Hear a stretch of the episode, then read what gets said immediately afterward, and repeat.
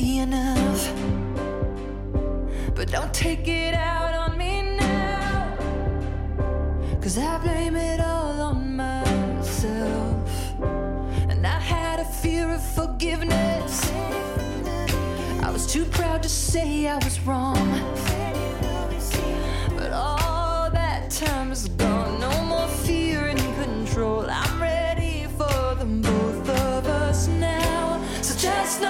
I want you back. Mm. Just know that I want you back. Mhm. Just know that I want you. I'll take the fall and the fault, and I'll give you all the love I never gave before I left you. Just know that I want you back. Mhm. Just know that I want you back. Just know that I want you. I'll take the fall and the fault, and I'll give you all the love I never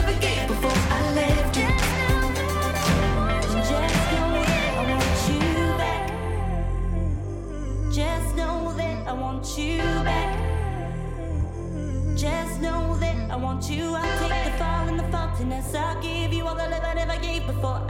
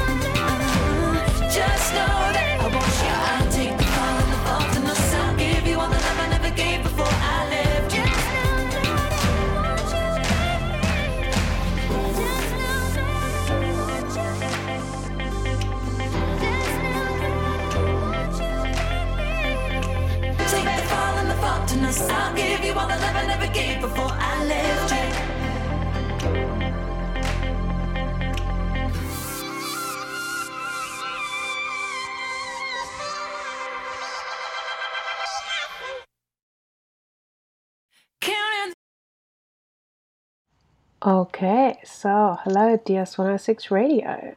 Um, I think I can hear you, Lauren. Um, and we're just doing some nice level checking here on DS106 Radio. We're going to get underway with our show in just a minute.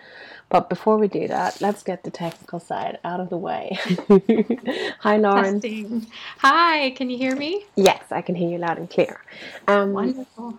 I'm just going to double check um, if you can just um, give me a second. I'm just going to double check and see if I can start hearing us on the broadcast. So, just to see. Sounds good. Yeah, we are coming through loud and clear. So, hello everybody, and welcome to a very, very special edition of Remote Working Radio on DS106 Radio. Um, you can listen along to us for the next hour or so. And before we go any further, I wanted to introduce myself and my very special guest today because this is a super special broadcast and a world first, right? Global premiere. yeah, we're international. That's right. Um, absolutely. So um, I'm Maren Deepwell, and I've been running these remote working shows uh, monthly on DS106 Radio, and um, sometimes I also get to do a Sunday special um, radio show here on DS106 um, radio with my friends Anne-Marie and Tanis. But today, to talk about leading virtual teams, I have a wonderful special guest. So, Lauren, welcome. Hi, Maren. Thank you so much for having me on. Um, I'm super honored to be here, and I have this big fancy mic that I've been wanting to use for so long. So now I feel like I've, I've got a purpose on a radio show with my big mic. So very excited to be here, everyone. Um, my name is Lauren Hanks. I am the Director of Operations at Reclaim Hosting, and um, I sort of oversee the day to day operations for the various teams at Reclaim. So, um, Maren and I, we chat a lot about leading virtual teams, and I'm excited to hopefully capture that conversation here today. Awesome. Um, well, I'm so thrilled to have you with us, and thank you so much for joining me today. Um, I'm just going to give everybody a little update on the work we've been um, I've been doing that I've been generally talking about. Um, I don't think we have a lot of regular listeners for the show. it's generally like an audience of two um, when I do these, um, but the recordings are being listened to by more people. So I wanted to just make sure um, to give a bit of an update. So, as you'll know, um, I've been working on a book about leading virtual teams based um, a lot about my experience as being a CEO of a virtual team and leading an organization. And like Lauren said, that's something that we're both really interested in and that we want to learn more about, but also share our experience of. And I'm particularly excited because I actually finished the first draft of the book recently.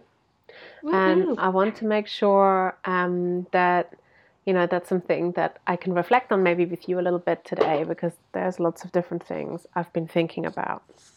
Absolutely. And yeah, I think we're going to be talking a little bit about our different perspectives and a little bit about our um, organizations and how it feels to lead a virtual team. We might talk about anything from meditation to scented candles to karaoke to penguins. So there's no there's no shortage guarantees. of conversation topics that's for sure that's right there's no guarantees of what we might come up to and then towards the end of the show we're going to talk a little bit about um, a very exciting event that's coming up at the end of April, um, the OER 22 Open Education Conference. And I thought we could use the session to give people a little bit of a sense of what our session at the conference is about and talk a bit about open practice um, to do with leadership and virtual teams. So, Lauren, is there anything I've forgotten? No, I think that about covers it. I'm excited to dive in. okay, brilliant. So, you already started to talk a little bit about what your role is day to day and um, a little bit about what you do. So, I just wondered um, what is kind of top of mind for you at the moment about virtual teams? Are there any particular questions? Are there any conundrums? Anything that's working well? Maybe we'll jump in there.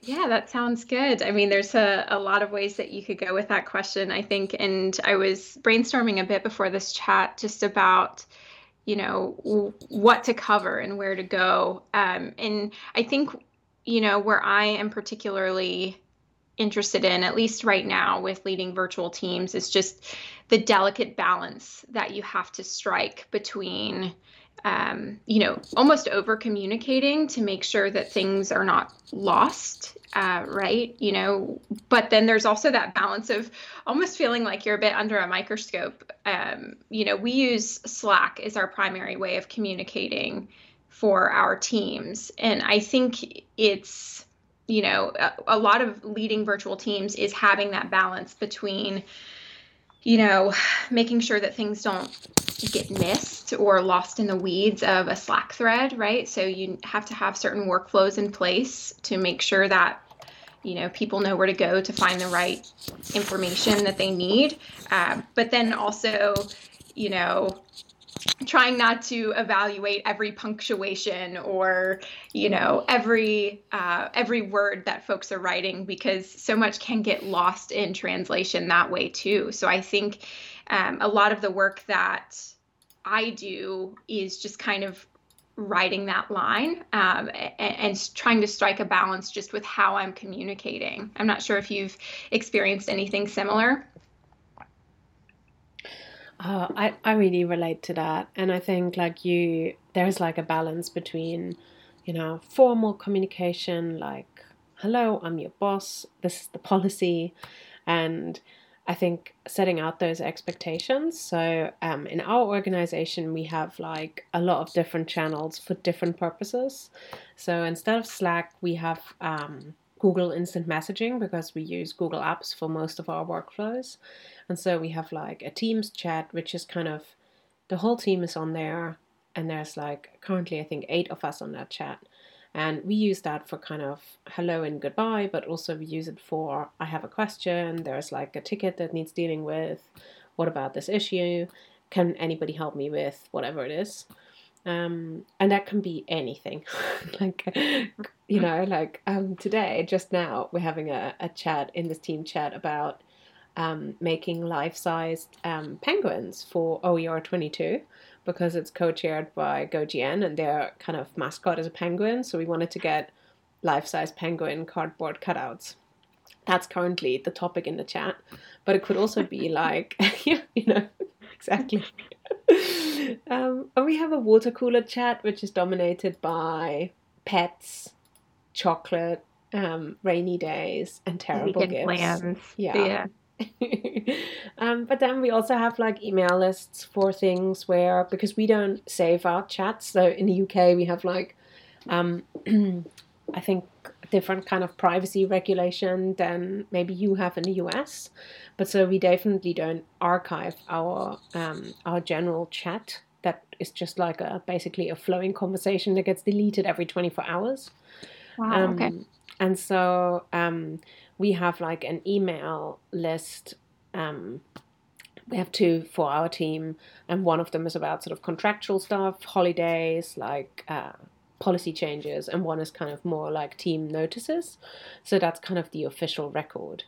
Um, so yeah, oh, that's okay. that's quite like a lot of different channels for a lot of different things.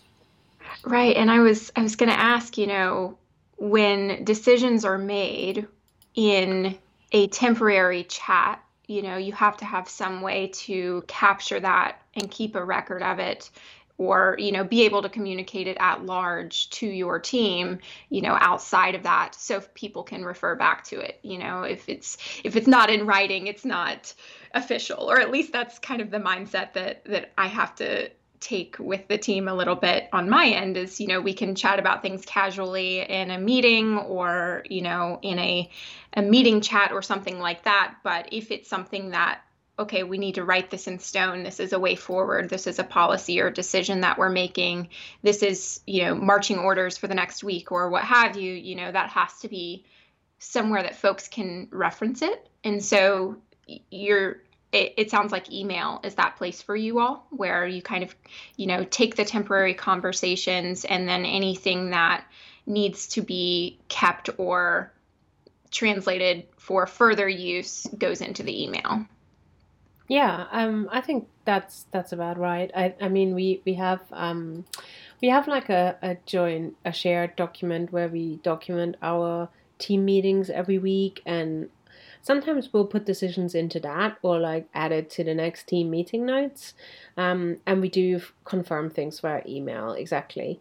Um, but like you, I think I also had to decide where to draw the line because, like, I'm not sure if you are in that same position, but one of the things I found um, challenging or found challenging, particularly in the beginning, was that when people stop being able to see if you're busy, um, they they go, I think, one of two ways. Either they stop communicating and they never like ping you, or they just ping you at any point in time and they're not necessarily mindful that maybe they are just one of six people who or 10 people right. or 600 people who might be contacting you at the same time um, and so i don't want to be making snap decisions on a whole range of issues which could be quite big issues um, and so that's one of the reasons why for us like our instant chats are kind of quite ephemeral they're kind of like mm.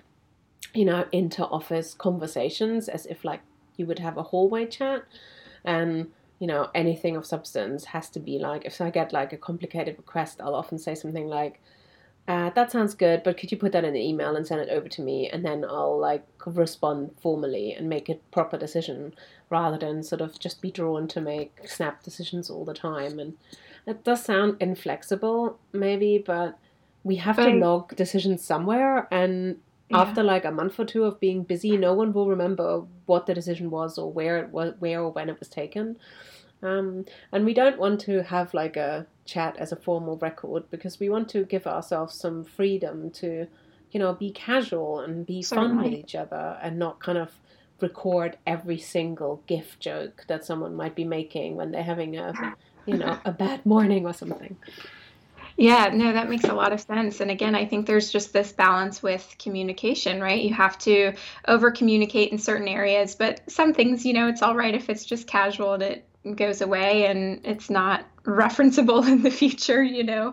Um, and the other thing, kind of while you were talking, I, I was thinking a bit about um, you know expectations for reply times and you know how that works in instant chats versus you know email. Uh, you know because there is a certain expectation that you have when it's instant right? You feel like oh i'm, I'm going to get an instant response from this user and so i or this person. And so you know as a leader who has to you know talk with multiple you know team members throughout the day and make decisions and get back to folks on certain topics. There is a bit of you know setting that expectations at least in my my direct messages that i get from folks where okay you know i'll get back to you as soon as i can. And my goal is always to be very visible with the work that i'm doing. I think it's important that you know as a team we're super visible and that you know we're connected as much as possible. But at the same time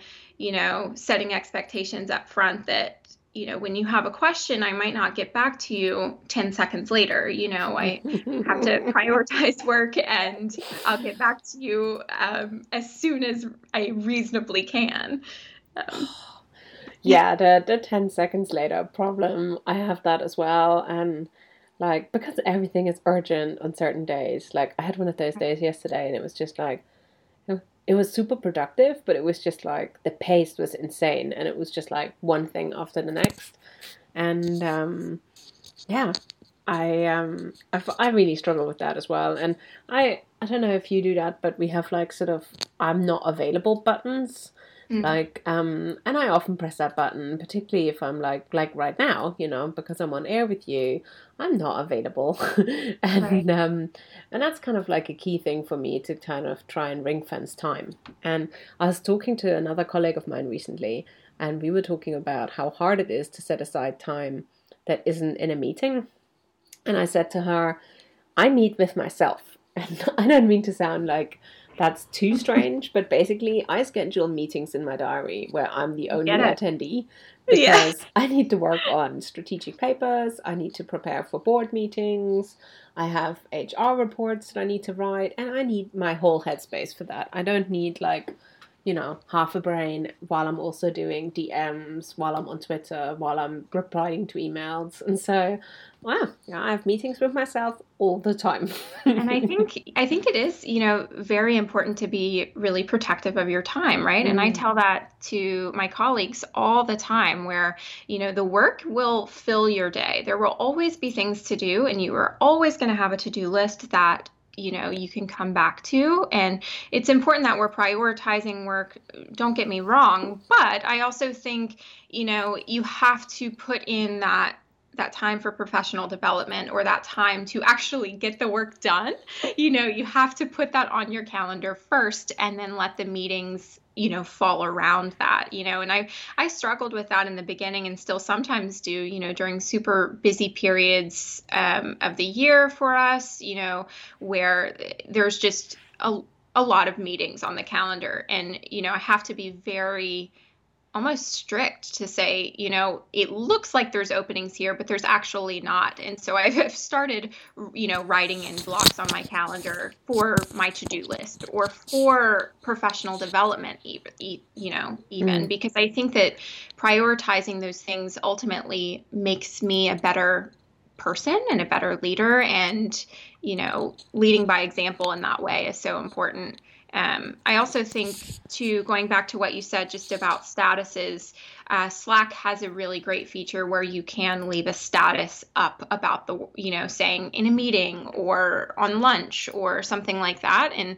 I really like to use those, and I encourage my colleagues to do the same, just because, you know, it's it's obviously not going to replace being in an office and seeing you know, being able to look over your shoulder and see what others are doing. But again, it's just in an effort to be visible. And I think it helps, you know, maybe set expectations where if I'm locking into a project, I'll put up a status that says, you know, head down, you know, working on X or, or, or what have you. And folks know, okay, they can still send me a message or whatever, but I'm probably not going to even see it for, you know, an hour or two.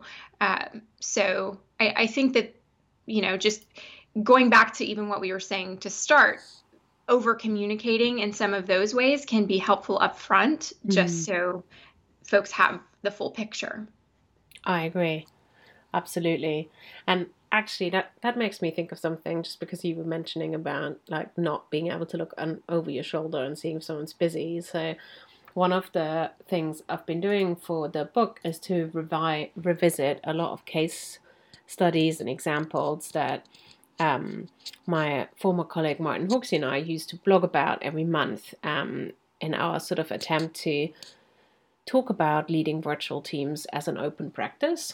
And one of the examples that I came across a lot was keyboard shortcuts because one of the things I found really challenging, particularly when you're inducting staff into things like, you know, specific tools and like our work isn't that techy. You know, there there is kind of documentation, but it's really just, you know, there's a CRM, there's email client, and there's a whole lot of different procedures. And when I do inductions with folk, like it's really hard to know what like even if you screen share you know exactly how they work and mm. sometimes it's taken me like months to figure out that the reason why they're struggling with a task or they're not getting what i'm explaining is because they habitually look at something at 125% magnification and hence they can't see the button that I can see. Right. Or, you know, they use a keyboard shortcut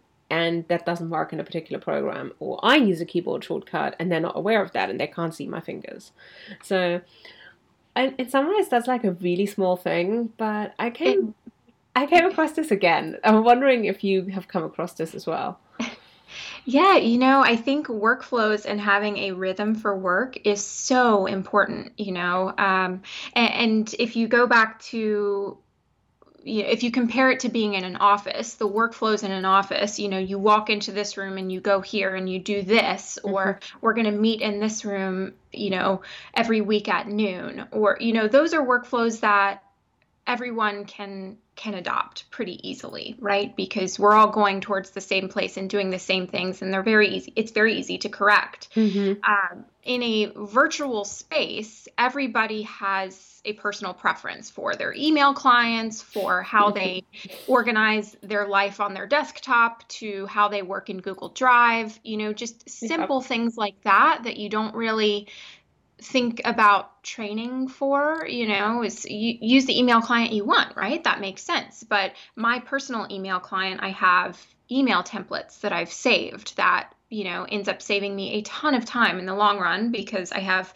pre-written responses for certain conversations mm-hmm. you know so emails that used to take me hours take me a couple of minutes now and i've just mm-hmm. had to become more efficient over time with those tor- types of tasks. And so there has been a bit of a, you know, learning not only as a leader but just as a colleague and an employee you know everyone has a different working style some folks take to certain tools over others and so again it's that balance between being able to see the big picture of mm-hmm. what the the company needs excuse me hold on sorry about that uh, okay. but to be able to see the big picture of you know, okay, this is a workflow that our entire team has to adopt because mm-hmm. we have to be able to communicate about X in this way and we have to streamline that so we're not checking multiple places. You know, so writing workflows into stone versus here are the things that we can be flexible on mm-hmm. so you can work you know, at your preference. Um, a great example of that, I think, uh, is how we handle to do lists. Uh, so we use, which I know you'll laugh, and I'm sure my colleagues will laugh too, because I'm I'm super um, oh, highly organized about about our to do lists, um, and we use Asana uh, as kind of our open or transparent to do list for mm-hmm. the company. So we have a lot of our our team projects that go in Asana that have due dates and you can delegate tasks. You can then talk about you know specific tasks and set statuses. And it, it gives us a great uh, bird's eye view of what's going on and a very clear picture into where the work is happening and where it is not. So, you know, we're not necessarily relying on a single person or a meeting to give us a status report because we can go in and we can see those things without them. So that's really great, right? But I think we do have flexibility with um, you know how folks are managing their own to-do lists um, you know which don't have to be you know they can be scribbled on a sticky note um, you know it, it, doesn't have to be something that everyone sees so mm.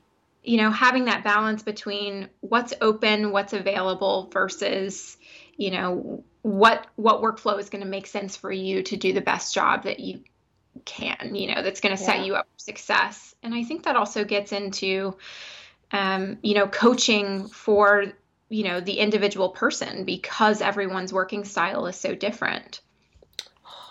I really i totally agree and i think we've been on a very similar journey where you know we've been having to negotiate what's mandated and what is free and i think um, we're kind of in the process like up to now we've been using a number of different tools but also some bigger project plans and we're just like we're, we've aborted quite a few attempts to adapt tools like uh, or adopt tools like Asana, um, because some of our like teams work on very different things, and some of them didn't like any of the tools we tried out, and mm-hmm. you know we're looking at some that integrate with like what we're already doing, and so we're like currently on another one of these um, journeys of adapting all of these tools. Um, I, I totally agree with you. Like quite a few of my colleagues keep um, paper to do lists and online to do lists do not work for them at all. And they keep their own to do lists in whatever way that they choose. Um, but a few, I think two years ago, I said, because um, at the time I was managing the majority of our colleagues, and now I have a wonderful COO who does that um, primarily for us um, and very capably too. But at the time, I was managing a lot of different people, and they all had different to do lists. And I was like, I have no idea how we're going to have these catch ups every week because I don't know what your to do list looks like. Um, I can't see it, or you're not prepared. So, in the end, I just mandated this is the format um, for our catch ups. This is what you need to do to prepare, and here's what it looks like. And right. I think, like, that's where I think it's so helpful to share open practice around these issues because just like in lots of education scenarios, we all come across these similar kind of issues, but sometimes it takes you a long time to find an effective solution totally. to, you know, to what seems like a simple problem, but because it involves, as you say, lots of people with lots of different preferences, working habits, working styles. Um, I don't want to echo the idea of learning styles because I don't really um, want to go there, but there's definitely different ways in which people like to work and in which people are effective. And yeah. So, yeah. and, but I do think it's, you know the distinguishing thing there is you know setting a rhythm for the work and how it's going to happen. You know, mm-hmm. your role is saying, you know, we're going to meet here once a week, and here are the things that you need to come prepared with. Right? There's communication there. You're setting a uh, yeah. guardrails up for how folks should be doing their work and the things that they should be thinking about throughout the week, right? And what they should come to that meeting with. But, you know, maybe where the flexibility is, is how folks are preparing for that meeting. You know, if they're writing it on a, a sticky note versus a, you know, a, an online document or something, okay, you know, but as long as they're coming to that meeting, you know, prepared with and, following the rhythm and, and the workflow that is put in place, you know, mm-hmm. so I think that's kind of maybe where that that distinguishing maybe factor is, but I agree it's such a challenge um, you know, I guess finding that balance between here are the things that have to work for us as mm-hmm. a team versus here are the things that you know you might be able to do on your own or you know use on your own and I, have definitely had to learn through the years and i'm you know it's it's a, always a, a learning um, you know a learning experience just figuring out what works and what doesn't work i a couple of years ago we tried to integrate a, uh, an hr tool that kind of managed our employee handbook stuff. It managed kind of uh, the record for our employees. It gave them some onboarding tools and some links to get started and it was it was good in theory but it integrated with nothing um, and it was so it ended up becoming just another place that we had to check another place that we had to update and it ultimately just didn't take it wasn't adopted it it was unnatural to use mm. you know so being i think it's just as important to be able to observe that and say, wow, I, you know, I so wish that this worked for us, but it didn't. So we're cutting it. You know, we are, mm. you know, getting rid of the baggage essentially. It's interesting that you say that because, like you, I've tried and failed to adopt certain tools like that. And I think I was doing some research um, for for the, the writing I've been doing. And one of the things I've come across a lot in sort of are in some really horrendous books about managing people online, sort of like proper managerial manuals that are all about like exploiting your workforce, um, and which I was, um, which I felt rather scathing about. Um, but one of the things I came across is this kind of total um, fallacy that I think is the same in educational technology and in working online and leading virtual teams which is that there is this sort of sense that because it's mediated by technology and because it's all in the digital realm, that it's all tidy. You know, that there is like one dashboard and you can see at a glance like everything. And ideally in like nice color coded, tidy things. And there's a beautiful AI that knows everything and will just flag up any problems before they can become problems. And you know, really, I think I don't believe in the tidiness of leading virtual teams at all. As far as I can tell, after like five plus years, it's just as messy as leading people in a paper paper office. Right. Oh, totally. I mean, I think you know, and, and some folks might roll their eyes at this, but I think it's, I mean, it's the same way as, you know, keeping a house tidy or something. You know, it's, you can have all the proper systems in place and you can clean regularly, but it's still going to, you know, get uh-huh. messy and, and life will still happen. And I think that's the same, you know, with, a virtual team or, or, the tools that you have in place is they're only as helpful as we make them you know and if we use them regularly and we you know agree as a team, you know, this is something that we want to be intentional about using and making useful for ourselves, you know, then having those systems in place and knowing that we can always fall back to them and we have regular check-ins about okay yeah we should probably go make sure that's updated we should keep you know have regular cleanups you know just like you might clean your house once a week or something you know um, i think the same could be true for for this type of environment I really agree. And like, I think, you know, I, I am a big fan of like technology in general, and like you, like I'm probably, uh, I'm definitely less technically able than you are, but I am, I think, just as much of a geek, and I love like trying out new things and trying out new tools, and you know, like part of the reason why I like and I'm good at like you are leading people in a virtual workplace is that I am super capable using technology, but I think you know in some ways it just really augments my skills as a manager. And if you have to have a really difficult conversation that conversation is going to be really difficult. Or that hr problem is going to remain a headache no matter how good a skype call you have. Do you know what i mean? Like i don't think technology really helps when it comes to kind of you know tackling the most difficult issues Certainly. Like, no matter what technology you have in place, you know, it's not a one size fits all one. It's not going to, there's no way that a single company or a single software can perceive all of the issues or potential needs of every single company and wrap that into a pretty package that just you know happens to work for everyone even our our sales uh, crm that we use you know i've had to make significant customizations um, you know for it to work for our team.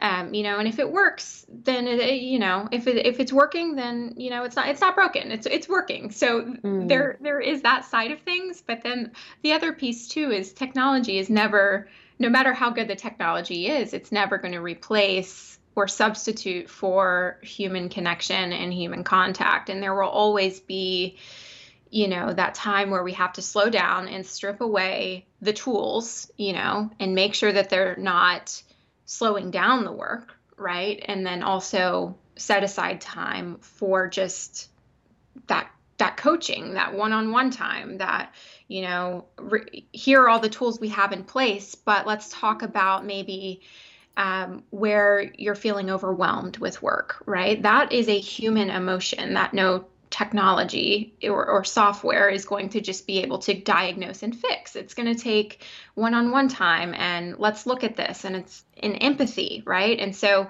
I think that, again, it, it's just having striking that balance between you know, here are the tools that we have in place. Here are the policies, you know, go forth, read the support documentation, you know, be a self starter and a go getter and all of those things. But there's also a, yeah. a, a, time where we have to come together and say, let's look at this and figure out a solution that makes sense. Mm-hmm. Yeah, that really resonates with me. And and actually, that brings me to my next question. Um, because although you know, we are a fully virtual team. We don't anymore have a, a physical, like, a permanent office space. Um, we do still meet in person. And um, a few weeks ago, I think two weeks ago, yesterday, I actually met my, my whole team together for the first time since 2019. And I was oh, so fun. excited. So, you know, we all got together, we had lunch together, sat around the table and that was a big deal because obviously we've, you know, time has not stood still. And in a small organization, you always like, you know, have a new person or mm-hmm. someone's left, or one of my colleagues has been on maternity leave for over a year. So there's like a certain amount of change. And I think that hit me much more forcefully when I saw people around the table than it had done you know, in a virtual setting. So, do you yeah. have any in person elements in your blended way of working? That's a you know that's a great question, and I think uh, the pandemic has definitely put a wrench in those plans uh, mm-hmm. for the last you know two or so years, we, um, as a team, we do try to meet at least once a year. We mm-hmm. are completely remote. Uh, for a couple of years, we did have an office in Fredericksburg, Virginia, but that has now been uh, taken over by Reclaim Arcade, uh, and rightly so. They have a much greater use for it than we do. But so there was a couple of years where, you know, we did have a few employees that were working in the office regularly, uh, and we were in sort of this hybrid um, role as a company. Now, you know, we're completely virtual, completely uh, distanced. And so I think it's even more important that we are being intentional about those in person meetings, you know, and in the past, we've been able to do those for conferences or, you know, I know our account management team comes together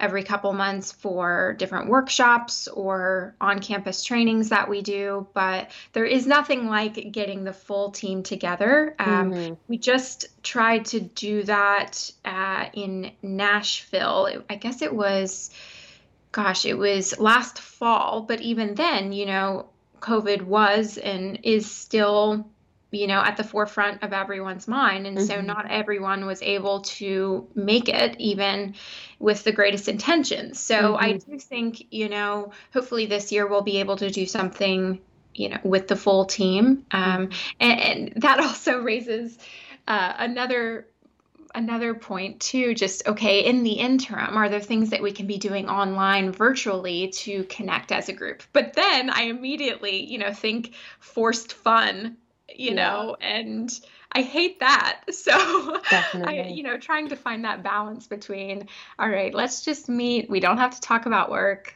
you know, let's, mm-hmm. you know, mm-hmm. just connect and check in with each other, uh, you know, versus let's all, you know, get on a call and do a virtual escape room, you know, yeah. trying to uh, find things where we can have fun without it feeling forced, mm. uh, I mm-hmm. think is a challenge that I, I face regularly. Oh, I I hear you. Um, some of the things we do when we want to have fun that isn't forced, and I agree that that's hard to achieve for sure.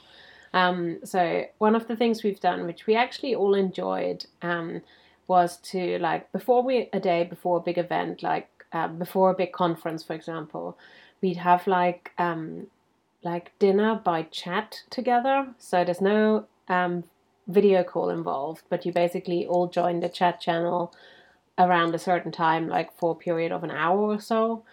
And you share pictures of what you're having to eat or to drink, um, oh. and like have a, basically like a text chat around that.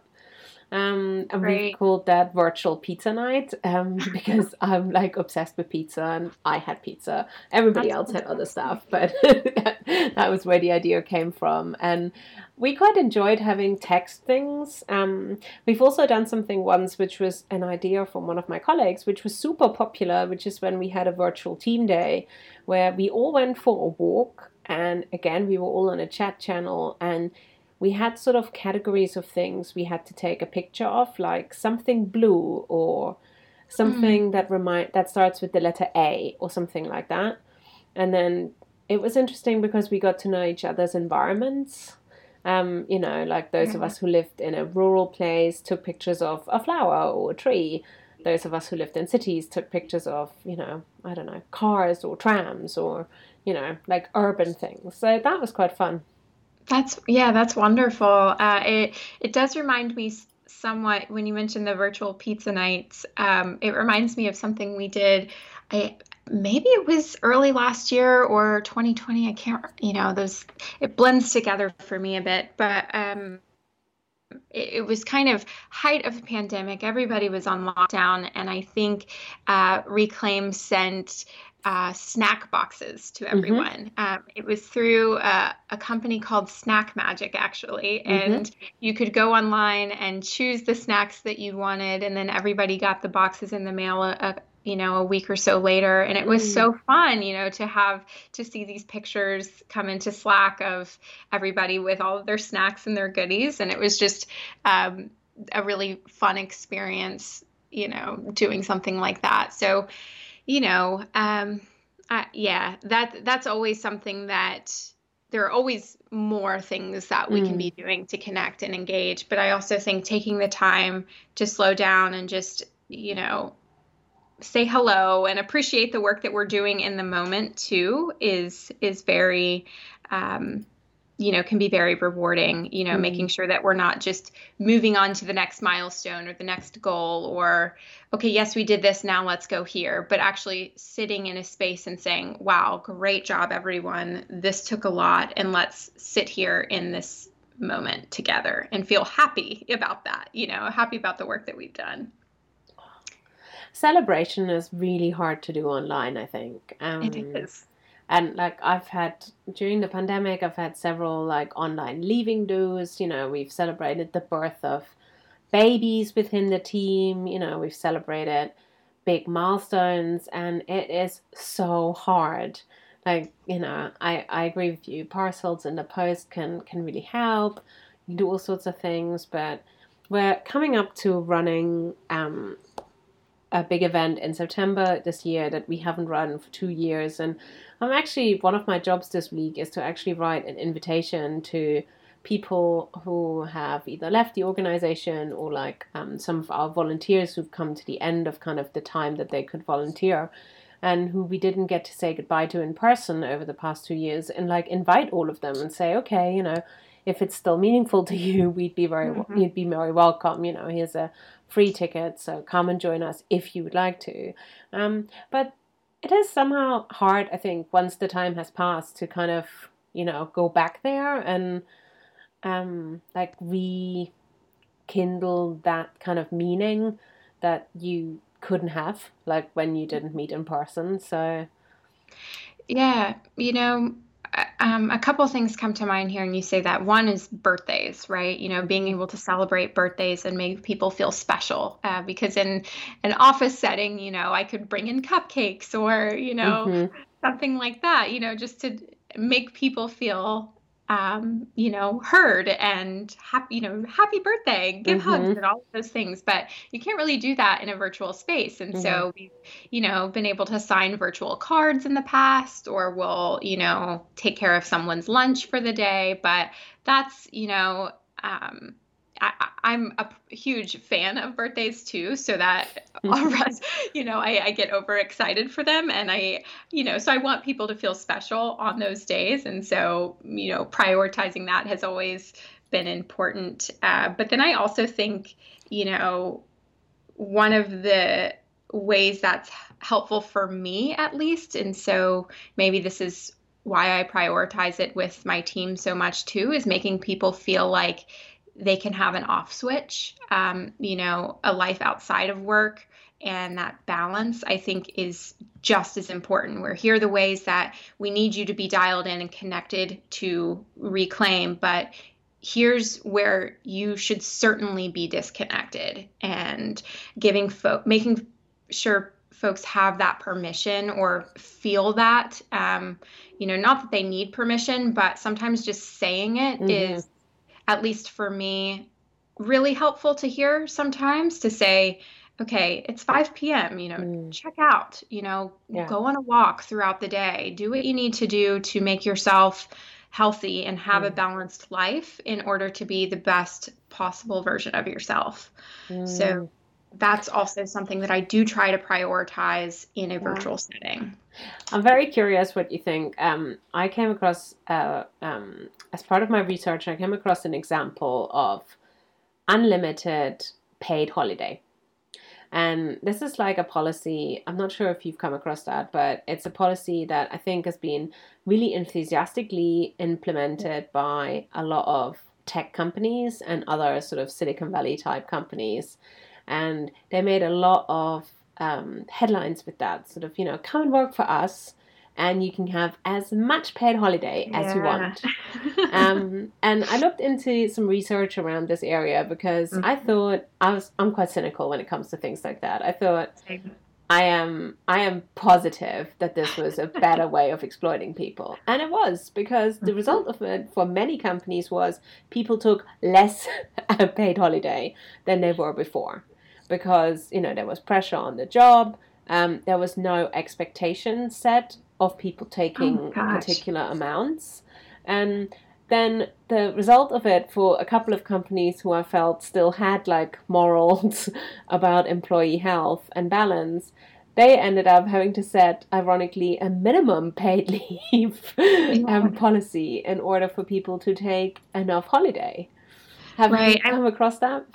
Gosh, sorry, I didn't mean to interrupt. I was I was going to say, yeah, I mean, for me personally and my working style, I, I, that sounds like a nightmare, honestly, because I feel like I would just overthink the whole time. You know, yeah. am I taking too much? Or you know, how is this going to go over? Um, you know, so uh, yeah, I I I can see the um, the appeal, right? You say unlimited vacation, unlimited holiday. That sounds great in theory, but you know, I've also looked into it a bit and I think, you know, one of the the comments I saw from an employee who was in a space like that is you know when you don't when when a company has to let an employee go they don't have any built up vacation time you mm-hmm. know that because it's just unlimited. You take what you want. So you don't ever feel like okay you know i've worked a certain amount. I have this vacation time that i've saved up and i'm saving for something special you know? It's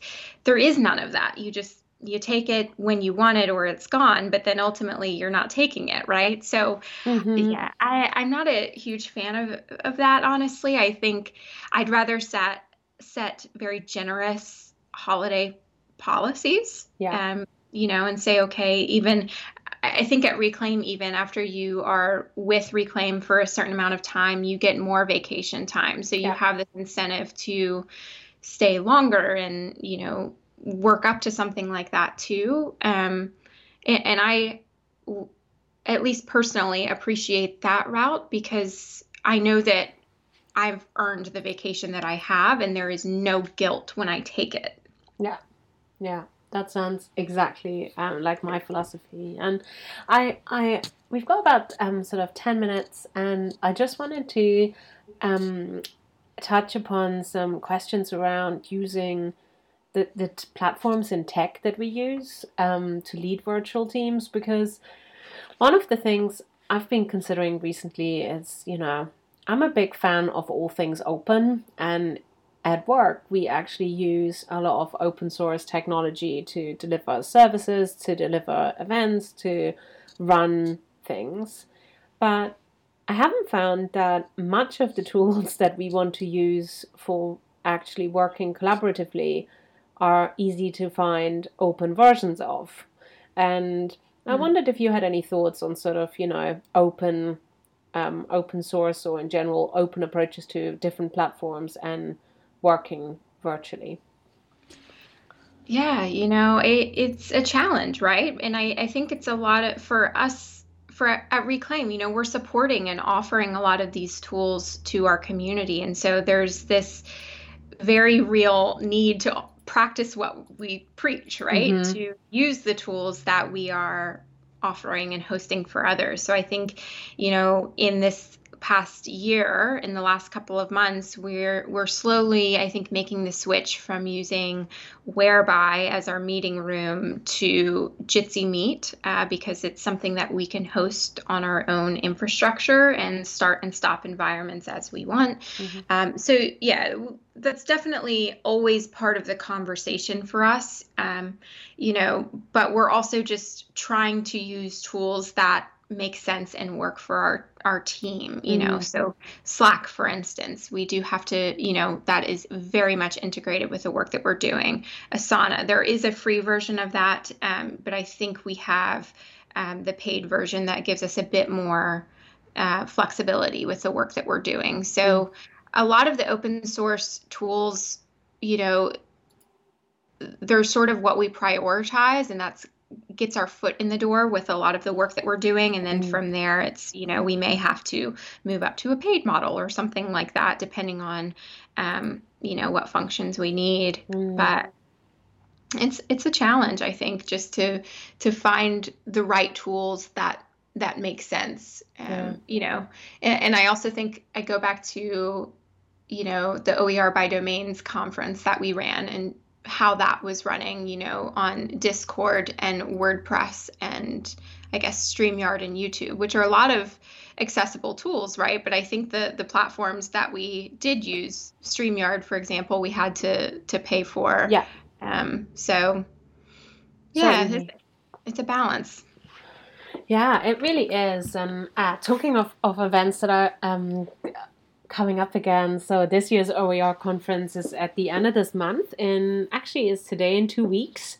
Uh, mm-hmm. so not long at all for those of us who are working towards it. And you and I are going to try and have a, a, session at the conference talking about sort of the open practice of of working remotely and leading virtual teams. Um, so I thought maybe to finish our conversation, we could maybe share something um, we're each looking forward to talking about. Um, and I don't know if you want to jump in and share something you're looking forward to talking about at OER 22.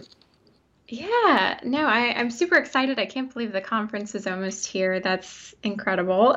Um, you know, I, there's so many ways that you could talk about leading virtual teams, right? You can talk about the communication piece. You can talk about, um, mm-hmm. you know, working at, at kind of the human level and making sure that connection is a big part of virtual teams mm-hmm. um, you know even while you're virtual and so i think you know I'm I'm particularly excited to talk about that balance just between, um, you know, the ways in which that we can collaborate openly, but mm-hmm. then also where it does make sense to, you know, communicate privately and you know have that time to coach and work with folks on a one by one on one basis, um, you know, and I, I also am really excited to, I think, touch on just establishing a rhythm for work and making sure that roles are clarified, that the team has a mission, you know, outside of themselves that they can work towards, and, you know, making sure that we're investing in the folks to to know that and to to feel that. Um, because if you have the right mission right and you have the right the right players on the ground that know that from the get go, then the great work will follow. And so I think, you know, um, just kind of how how to go about instilling that in, in a mm. team is, is really important and so i am excited to talk about those things with you I, I think there's when we sit down and talk about virtual teams though there's so many ways that we can go about it like you mentioned i think at the beginning talking about ways to have balance outside of work is just as important and meditation and scented candles um, are, are certainly part of that. So yeah I'm really looking forward to our session as well, and and I think you're right. There is so much more to unpack. Maybe we may even need to have like a follow up radio session, um, just to pack it all in after the conference has passed. Um, but one of the things I was going to say, just to um, close us out here, is to say I'm very interested um to for folks who are coming along to our conference session to kind of start unpacking the parallels between you know, why are open approaches or why is open important in education? And in parallel to that, you know, why is it important when we come to working online and leading virtual teams? Because I think the reasons for why the open part of that is important are nearly the same to me. Um, and the sharing of the practice and, you know, sharing those kind of reflections um, yeah. are just as important whether you're looking at supporting a classroom full of students or whether you're looking to um, you know support a, a, group of employees and I you know I know that there are some differences but I think there are a lot of parallels and I think because we're both embedded in kind of open education as a thing I think it'd be really interesting to kind of highlight to folks that actually, you know, openness can or open practice can extend into work as well as into, you know, academic practice um, or ed tech. Yeah, I mean, you're still a, a group of folks coming together with common goals, right? You know, whether that's in a classroom setting where, okay, our goal is to learn these things over the course of this year, and how are we going to go about that, and what work is happening collaboratively, or what work are we doing together and separately? You know, those are all commonalities with a you know a working environment where we're coming together to you know and here are our goals as a team to push forward this and support these this community. So yeah there's there's definitely a lot of similarities there. And i think that this work is only going to become more relevant right? You know because there folks that have been working remotely for a couple of years now literally. And i don't think that that's going away I absolutely agree, and I'm really looking forward to our session. Um, and I want to say a really big thank you, Lauren. It's been fantastic to have you as my first special guest on the Remote Working Radio Show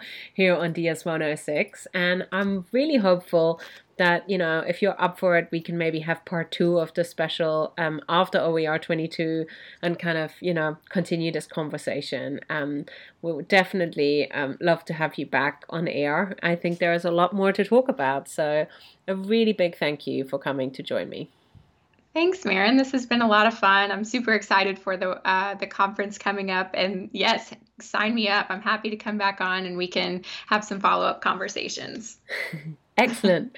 All right, everybody. Um, I'm going to play one more tune um, to play us out and to get us to the full hour. So, um, thank you so much to Lauren for joining us. Um, we're going to start hearing some music in just a second. Um, but from us here at the Remote Radio, uh, Remote Working Radio Show on DS106, um, a big thank you, and we'll see you soon. Thanks for listening. Ooh, you, did me so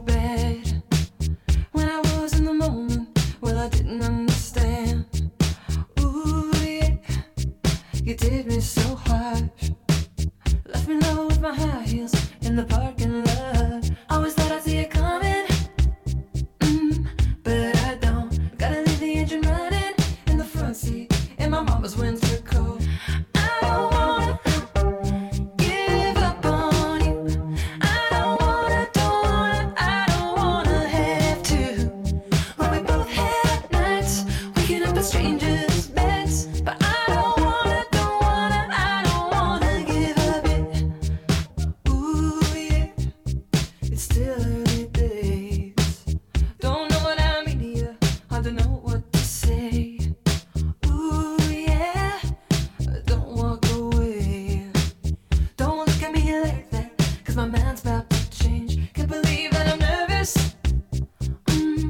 face to face, all the problems on the surface.